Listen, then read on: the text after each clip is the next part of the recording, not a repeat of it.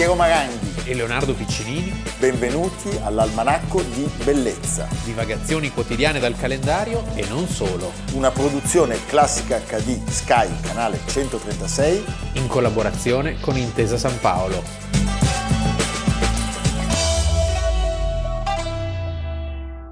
Almanacco di Bellezza, 8 agosto, Leonardo Piccinini. Piero Maranghi, Moglie mia, 8 agosto, tienimi il posto. Volendo sì. Quel che costo. Sì. Sei un tosto. Sì. Stiamo andando, è finita. No, Villa Adriana, noi eh, siamo ai confini, iniziamo dai confini orientali dell'impero romano. A Selinunte. Non in Turchia.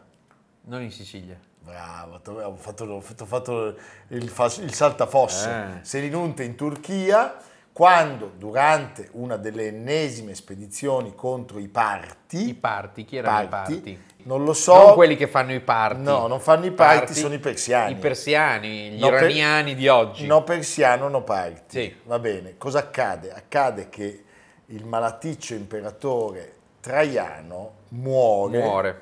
e eh, l'8 agosto del 117 diventa imperatore per acclamazione Sì. il nipote Adriano. Adriano, che era nato a? Beh, era nato a Italica. Vicino a? Siviglia. Allora, c'è già un piccolo giallo in questa vicenda perché pare che la protettiva zia Plotina, la moglie di Traiano, abbia fatto firmare la successione ad un finto Traiano morente, perché forse Traiano non voleva lui come erede. Sì. Ma so- sono solo pettegolezzi. Sì. Sì. Diciamo che Publio Elio Adriano era nato nel 76, il 24 di gennaio, appunto a Italica, e viene subito acclamato imperatore dall'esercito, prima ancora che il Senato lo sappia, Lui era figlio di Publio Elio Adriano Afro. che era cugino di Traiano, Resta orfano a nove anni e viene cresciuto dagli zii, ma è molto diverso dallo zio guerriero, che ricordiamolo, Traiano è quello che estende alla- ai suoi massimi confini l'impero eh, e lontano anche dal modello virile del, del- del centurione. il centurione romano era più un, un ellenico. Sì, era più un amante delle lettere, potremmo dire. Sai come lo chiamavano infatti? Eh. Il grechino. Ah, il grechino, sì. Regna per 21 anni, fino al 138 d.C. e eh, è evidente che il suo modello è quello della Magna Grecia, il modello che ha in testa. Un po' come già ai suoi tempi Nerone, a cui lo accomunava questa eh, passione per la Grecia, questa passione per le lettere, il canto, eh, la cultura in generale. La lira e l'uva. Noi abbiamo raccontato recentemente in quel di Brescia di Vespasiano, della vittoria di Vespasiano. Vespasiano era caduto in disgrazia agli occhi di Nerone perché nel famoso viaggio in Grecia, mentre Nerone suonava e cantava, lui si era addormentato. E questa cosa era E intollerabile. questa cosa era intollerabile. Senti, naturalmente tutto questo fa sì che le congiure, eh, come dire, si, si susseguano numerose perché è mal visto da- dai, dai romanoni. Eh certo, E nel 118 d.C., per esempio, la, la congiura dei, dei consolari viene ordita da senatori e militari che prima, quando c'era Traiano, godevano di una certa fama e Importanza. prestigio. Devo dire che in questi casi emerge un carattere tutt'altro che mite, Sì. perché lui nel reprimere queste congiure Cosa dice? disarmant und arrest. Esatto. No, ma anche, cioè, Caput. en caput, perché condanna tutti a morte nonostante l'opposizione del Senato stesso. E eh, quest'amore che certamente aveva per le belle arti, eh, si non coniugava a una passione per le maniere forti. mamma mia, E ne- lo si vede bene durante la terza guerra giudaica. beh, quella veramente... sì. Cioè, che cosa succede? Contro i desideri di autonomia e indipendenza, vieta la circoncisione e eh, scoppia una rivolta, sappiamo, Che addirittura Gerusalemme viene ribattezzata Elia Capitolina. Elia Capitolina, Infatti dai tempi di Tito diciamo che è il primo grande nemico eh, del, del mondo ebraico e lui È lui. è al secondo posto. Cioè, lui fa radere al suolo centinaia di villaggi e soprattutto uccide migliaia di ebrei e ne deporta molti altri. Quindi l'immagine dell'imperatore eh, pacifico, Riflessivo intellettuale, e mite. Esatto. Però, diversamente da Traiano, certamente lui tende a usare più la testa che il braccio e capisce che un imperatore non può rimanere fermo, ma deve conoscere le genti e le terre. Viaggia tantissimo. Viaggia tantissimo. Decide di partire in 11 anni, passa dal Nord Africa alla sua Grecia che amava tantissimo, ma anche la selvaggia Britannia. Infatti Britannia. se voi andate, ve lo consiglio perché è un viaggio meraviglioso, di Adrian's Wall, il Vallo di Il Adriano. Vallo di Adriano. Vallo di Adriano che è una combinazione di fortificazioni e di elementi naturali e vi trovate in mezzo a questa selvaggia brughiera solo con le mucche, un vento fortissimo e poi queste, queste veramente questo senso del nemico che sta per arrivare da un momento all'altro. Certo, infatti è proprio quello, cioè lui viaggiando si rende conto che un impero così vasto necessiti di un moto di difesa, di una filosofia di difesa che possa in qualche modo eh, radicare il modello culturale romano dell'impero. E poi già che c'è fa anche dei bei viaggi, è contento. Beh, certo. Eh. Durante i viaggi si fa crescere la barba, Sì. eh, che allora era, Si mette le dita nel naso. era mal considerata, erano tutti glabri romani, perché la barba era segno di Barbarie. barba- oi barbaroi. Sì.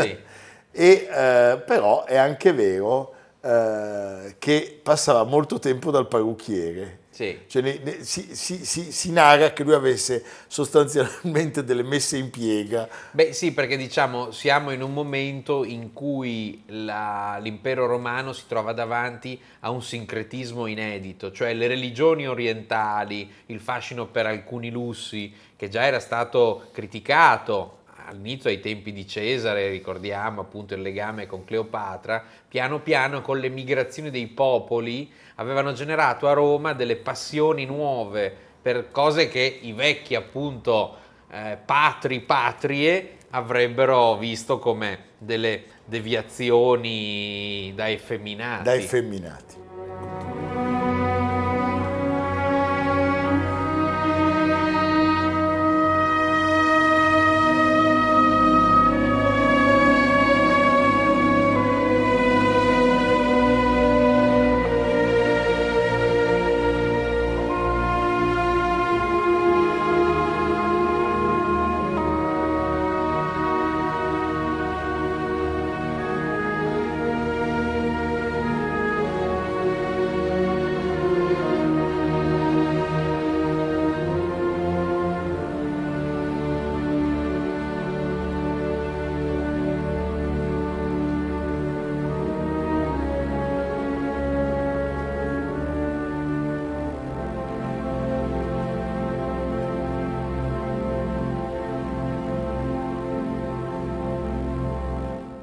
Uomo che sa anche riflettere, sa fermarsi, sa ascoltare. C'è un bellissimo aneddoto di una vecchia signora che lo ferma chiedendogli di poter parlare. Lui dice non ho tempo e lei risponde se non avete tempo non potete fare l'imperatore. Esatto. E a quel punto lui la ascolta. Vedi? Vedi Leonardo? La vecchia. Eh, la vecchia. Allora, il rapporto con Roma è sempre conflittuale perché il suo ellenismo è mal tollerato dai romani, il suo amore per il teatro, per la musica, per la poesia. Perché è un riforme- populista. Le, le sue riforme fanno paura. È un populista, fa I patrizi. mega reddito di cittadinanza. Bravo. Le cose a un certo punto poi si complicano a causa di una relazione con chi? con Antino, questo giovane con cui lui va in vacanza sostanzialmente e che però muore tragicamente divorato dai coccodrilli perché cade nella valle del Nilo. Da allora lui va un po' fuori di testa, nel senso che le statue di Antino non si contano in tutto il mondo romano, viene sostanzialmente posto come divinità al pari delle altre divinità. Tant'è che sulla morte di Antino ci sono molte illazioni. Sì, ancora ieri Piero mi chiedeva, ma secondo te Antino, perché cioè, ci- cioè, com'è morto? perché ci sono tre ipotesi, Sì. incidente, omicidio o peggio ancora? Sacrificio rituale. Mamma mia. Diciamo è escluso che vengano fuori novi, grandi novità su No, questo caso. Però potremmo trovare un coccodrillo che ha ancora dei lembi. Eh, Leonardo, la fortuna di quest'uomo è stata resa eterna da un capolavoro Animula, vagula, blandula. della storia della letteratura. Memorie di Adriano, Marguerite quella meravigliosa Yourcenar. donna che è stata Margherite Yourcenar. Andate a visitare Villa Adriana, che è come un gigantesco parco giochi sostanzialmente, è meravigliosa e folle al tempo stesso, cioè è una, è una città, è una città in forma di villa, così come si è detto che il Palazzo Ducale di Urbino è una città in forma di palazzo, ecco in questo caso è, una- è un luogo che tutto contiene e che tutto ricorda al sovrano che amava così tanto viaggiare, il ricordo dell'Oriente, il ricordo della Grecia, eh, il sapere, la biblioteca, il ricordo appunto dell'amato Antino. E la sua bizzarria anche nella morte si dimostra perché lui a un certo punto eh, chiede al suo medico di avvelenarlo e il medico pur di non farlo si suicida. E poi sappiamo che saranno le febbri a Baia Sì, bel posto a però. vai. portarlo via il 10 luglio del 138 a 62 anni. Questo avverrà dopo che lui avrà scritto il suo epitafio parlando alla sua anima come si potrebbe parlare ad un amico o ad un'amica. Che bello. Grandissimo. Tu vuoi scriverlo il tuo epitafio? L'ho già scritto. L'hai già L'ho scritto? consegnato a... Ad Amerigo in una busta sigillata. Sì, e lui l'ha dato ad Regisa che l'ha mangiato. Capisci? È finita in vacca. Va bene, un ultimo contributo. animula, vagula, blandula, hospes comesque corporis, quae nunca bibis in loca pallidula, rigida, nudula, nec ut soles dabis diocos.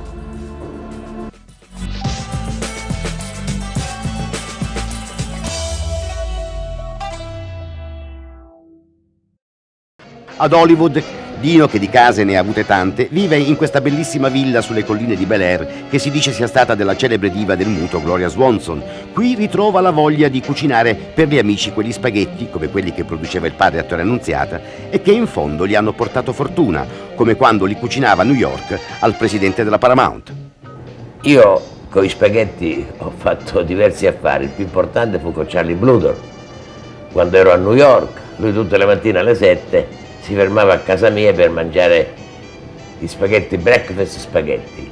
Cosa sono sp- eh, breakfast spaghetti? Sono i, i napoletani, i poveri, quando cucinano gli spaghetti la sera, ne lasciano una certa quantità da parte e l'indomani mattina li saltano in padella, molto crispi e sono molto buoni.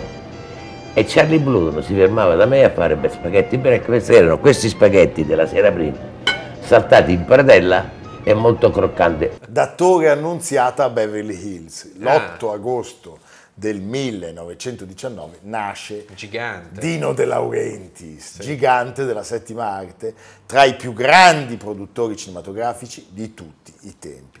Ha realizzato tra i più significativi film italiani degli anni 50, i Colossal, spettacolari per il grande pubblico internazionale, e delle grandi opere d'autore. Il nipote ha comprato il Napoli. Il nipote ha comprato il Napoli. Lui si era trasferito nel 1971 negli Stati Uniti e tra difficoltà e successi eh, è andato avanti sempre fino alla fine.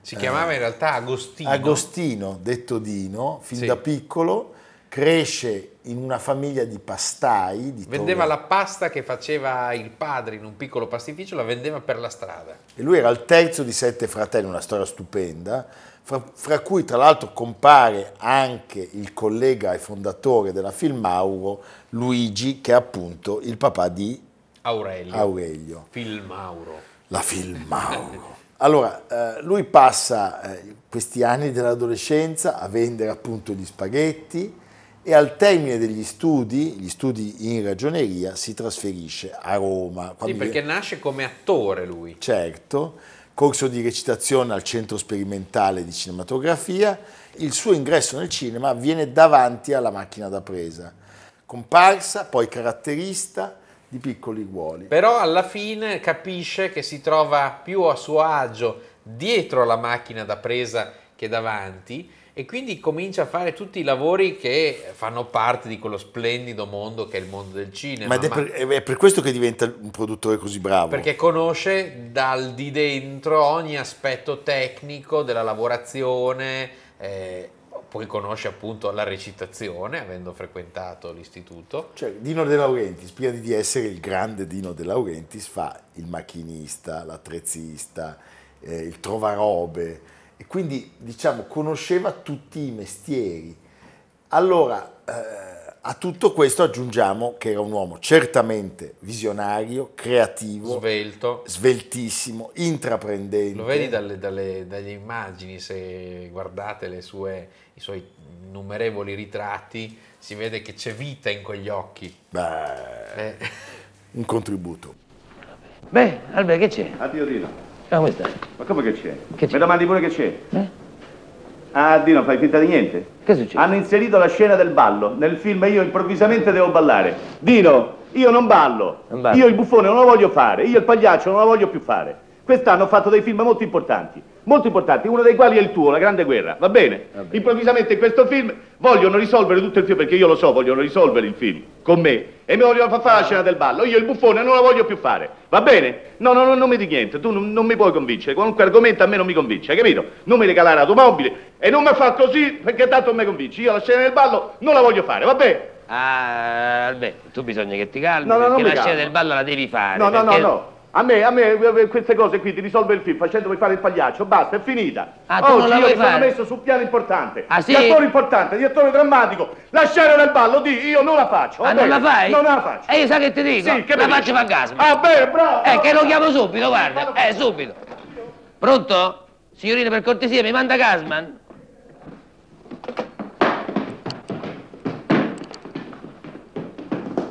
Così dicevi. Va bene, sì, così. Ma che c'entra? Se ma... Ah, fa pagare. Eh, eh, sta, eh. Va bene, Dino. Va bene, ciao. Mannaggia. Eh, mi raccomando, falla bene, eh. Ma come chiama Carmen? Ammazza, chiamava Carmen, chiamava E mi raccomando, falla bene. Ciao, dai. Ciao.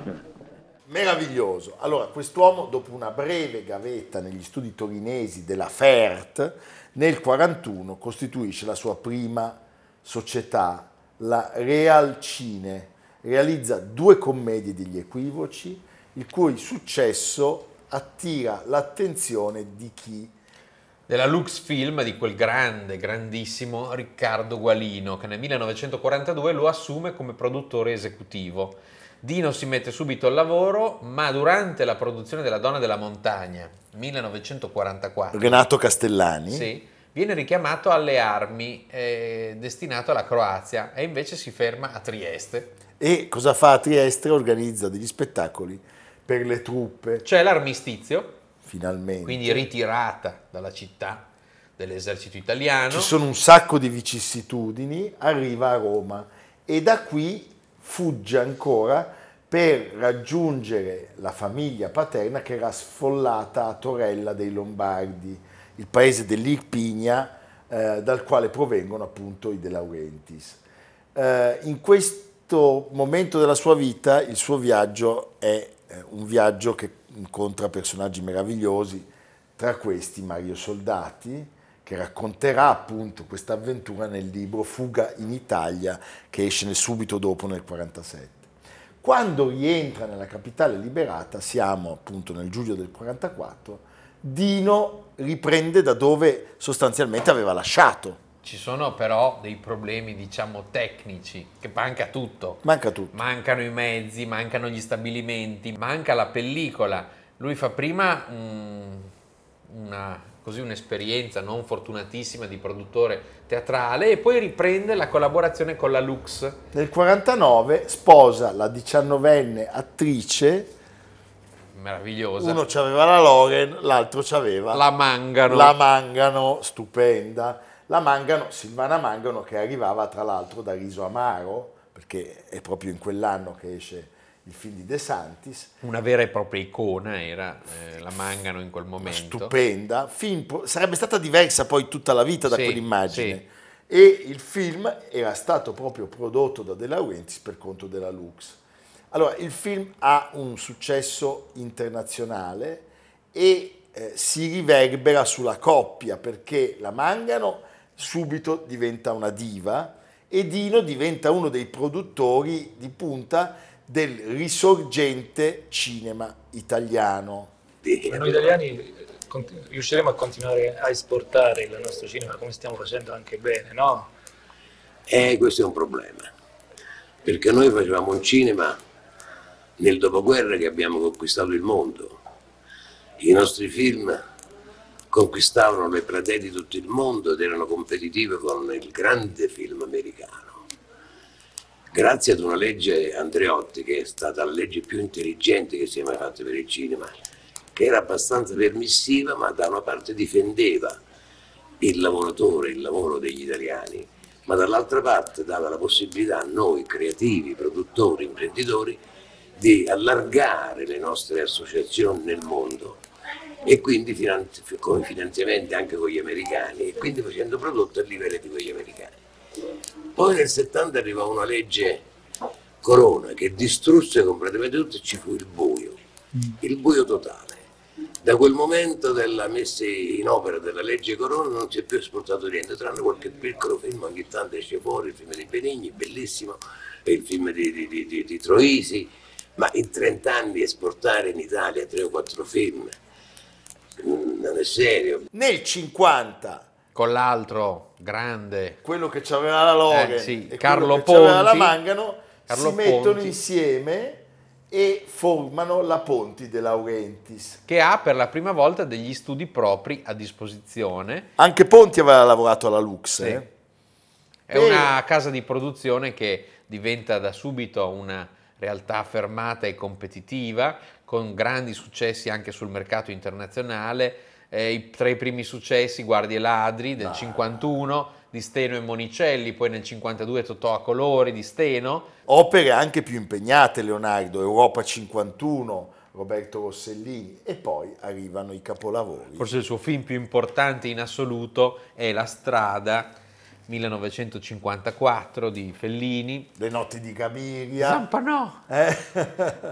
e loro incominciano a prendere i premi europei e poi arrivano gli Oscar per i migliori film stranieri. All'affacciarsi degli anni 60 il sodalizio tra i due si va esaurendo e lui è uno dei più potenti produttori certamente d'Europa, ma eh, ha una grande forza che è la rete distributiva. È Lui- lui che produce Sì, La grande guerra di Monicelli, Leone d'Oro ex equo a Venezia, Tutti a casa di Luigi Comencini, quindi grandi film di quegli anni. Una E- vita difficile, Sì, capolavoro a cui siamo legatissimi, forse il più bel film di Risi, e poi pensiamo ai teatri di posa. E lui adesso a questo punto non lo ferma più nessuno Perché e c'è addirittura Di- fonda Dino Città, Dino Città. che è il più grande in quegli anni e moderno stabilimento d'Europa e uno dei maggiori al mondo dove realizza dei grandi colossal Eh sì, perché vengono qua a fare Guerra e Pace di, Vidor, Vidor con Henry Fonda, Audrey Hepburn. La Bibbia Sì. di John Huston, con il cast, Pensa, ricordate, pensa. George C. Scott, Ava Gardner, John Huston stesso. E siamo nel luogo dove oggi esiste Cinecittà World, che è un parco tematico sul cinema e la televisione. Senti, negli anni 70 la normativa italiana sul cinema cambia e esce la cosiddetta legge Corona che penalizza le produzioni internazionali, quelle su cui lui ha fondato il suo impero e quindi la, la clientela estera si dirada, lui si trova in un momento di difficoltà E va, ma, ma e è va. uno che non si ferma mai. E va in America Va in direttamente, America. direttamente ed è una mossa vincente perché anche lì capolavori su capolavori da Serpico, Serpico di Sidney di Lumet con Sidney. Lumet, ai Tre giorni del Condor. Conan il Barbaro, Sì, sì. King Kong, pensate, con Jessica Lange. Poi ci sono anche dei flop che però sono film invece che hanno avuto diciamo una riscoperta. Bravo, eh. bravissimo. Dune. Dune è il flop di David Lynch che Sì. viene citato più spesso. Beh, diciamo, la filosofia che ha portato al successo De Laurentiis può essere riassunta e compresa grazie alla sua dichiarazione alla mostra del cinema di Venezia del 2003 in occasione di quel leone d'oro alla carriera in cui lui appunto disse il problema dei registi italiani è che vogliono fare i film con un occhio alla critica. Noi però siamo showman e dobbiamo fare film solo con un occhio per il pubblico. Vogliamo dimostrare al cinema italiano che ci sono grandi storie da raccontare, ho voglia di tornare in Italia a lavorare per fare dei film che riescano a uscire dall'Italia. Lui muore per cause naturali il 10 novembre del 2010 a Beverly Hills e noi ci congediamo con il racconto di Meryl Streep un po' feroce del provino con, con Dino De Laurentiis. Dino De Laurentiis. Comunque, signori, Dino De Laurentiis, un gigante, l'abbiamo ricordato anche in occasione della puntata dedicata a Vincenzoni. Alla vasca navale. Sì. Eh? Prego la regia. Seeing lots of uh, models and um, dancers and really gorgeous, gorgeous girls. and his son had arranged all the interviews. So I went in and he, I sat down and he looked at me and he looked at his son and he said, mm. Cosa? Che brutta. Perché mm, portarmi così, eh, questa cosa?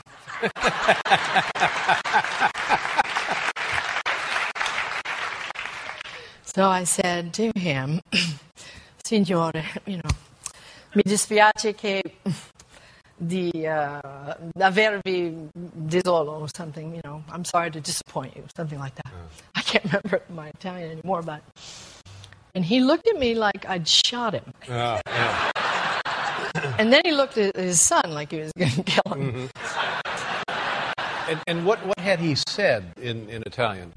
He said, you know, she's ugly. Why do you bring me this thing? Oh, oh my God. Yeah, yeah. Il libro dell'almanacco alle nostre spalle è pronto per venire in vacanza con voi, gli potete mettere la cuffia, fa lo sci d'acqua, non ancora il monosci, però la sera vi prepara un'ottima bouillabaisse, la paillard, la pagliata, la spaghigliata, La spaghettata. la spaghettata e tu Leonardo Le migliori ricette con l'almanacco e il suo libro le potete chiedere direttamente a Piero telefonandogli. Telefonate, telefonate, telefonate. telefonate. E fra poco dice vi lasciamo ai programmi del canale. Ma prima... Ma prima la fonte della salute. Scrive Federica Annecchino su Repubblica, è il luogo adatto a chi è in attesa di un miracolo a Milano, per citare il film di Vittorio De Sica. Parlo del santuario di Santa Maria alla Fontana, in via Taon de Ravel, cuore di isola. Ma certo. L'edificio sacro sorge nei pressi di una sorgente naturale Ma certo. che, si, che si dice avesse poteri Ma taumaturgici. sai chi ha suonato più volte l'organo lì? È il nostro Alessandro Cotroneo. Ah, ecco. Si narra che lo stesso Carlo II d'Amboise, governatore francese della città, guarì da un male incurabile dopo aver bevuto l'acqua della fontana. Quello che si è portato Leonardo in Sì. Francia. Per questo nel 1507 fece edificare intorno alla fonte una cappella affrescata con dipinti Io sto bevendo l'acqua della fonte. di allievi del Luini e un chiostro. E Luini. Eh. E della sorgente originaria restano 11 rubinetti collocati sulla lastra originaria della fonte sotto l'altare. Oggi sono collegati all'acquedotto cittadino Certo. perché nell'Ottocento la falda si inquinò e la fonte venne chiusa. La speranza nel miracolo resta invece ancora aperta. Quindi questa non è acqua del sindaco, ma è acqua della fonte. Perché Piero cerca il miracolo. Io cerco il miracolo della vera fede. Sì. o anche della vera croce, non so, anche di Vera Cruz. Sì. Ci vediamo domani. Linea ai programmi della rete. Gli piace da pazzi. Sì. Ci vediamo domani. A domani. Almanacco di bellezza a cura di Piero Maranghi e Leonardo Piccini. con Lucia Simioni, Samantha Chiodini, Silvia Corbetta, Jacopo Ghilardotti, Paolo Faroni, Stefano Puppini. Realizzato da Amerigo Daveri, Domenico Catano, Luigi Consolandi, Simone Manganello, Valentino Puppini. Una produzione classica HD, Sky Canale 136 in collaborazione con Intesa San Paolo.